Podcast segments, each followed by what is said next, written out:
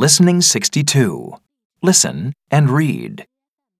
Meet the pandas.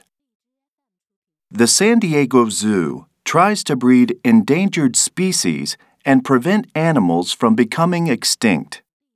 The most famous endangered animals at the zoo are the giant pandas.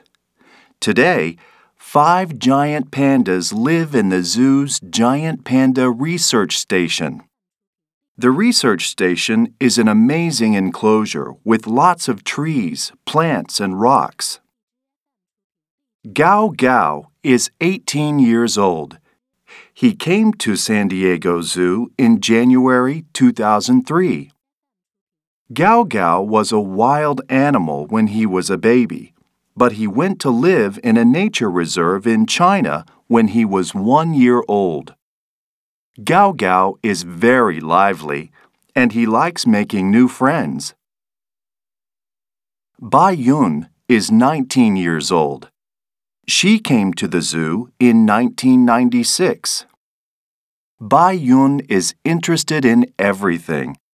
Her name means white cloud in English.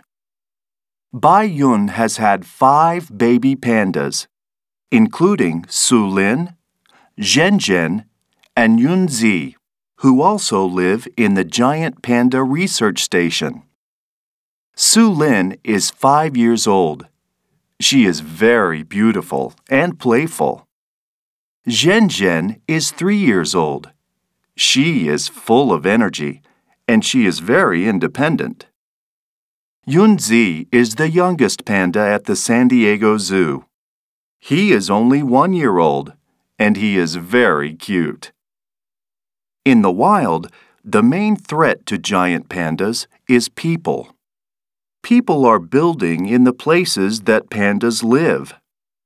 The Giant Panda Research Station helps the people at San Diego Zoo to learn more about giant pandas and to find ways of increasing the panda population.